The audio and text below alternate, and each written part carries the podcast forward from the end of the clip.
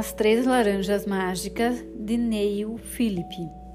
Achando que já estava mais que na hora de seu filho se casar, um velho rei convidou princesas de todos os cantos do mundo para uma grande festa.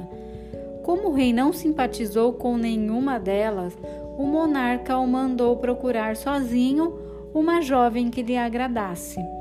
O rapaz montou em seu cavalo e partiu.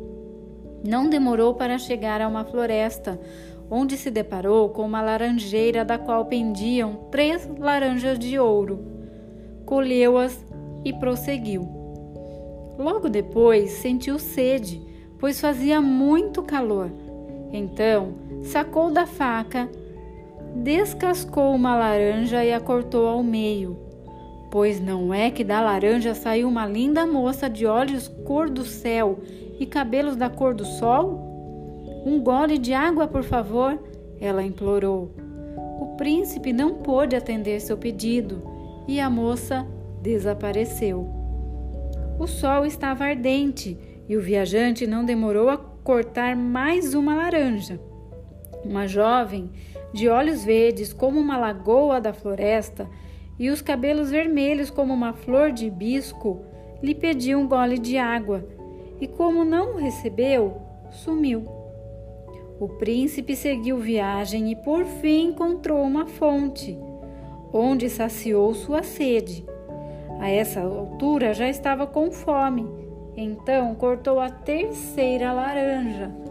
Uma moça de cabelos negros como corvo e o rosto branco como jasmim lhe suplicou: Um gole de água, por favor. O rapaz juntou as mãos em concha, encheu-as na fonte e lhe deu de beber. Assim, a livrou do encantamento de uma bruxa que a aprisionara nas laranjas mágicas. O príncipe e a moça se casaram e pouco depois subiram ao trono. Quando a bruxa soube, correu para a cidade, foi até o portão do palácio e se pôs a pregoar: Grampos, lindos grampos, quem quer comprar? A rainha ouviu seu pregão e a mandou entrar. A falsa vendedora lhe mostrou então um grampo que tinha uma pérola na ponta e pediu para colocá-la em seus cabelos. A jovem soberana se abaixou e a bruxa lhe, lhe espetou o grampo na cabeça com toda a força.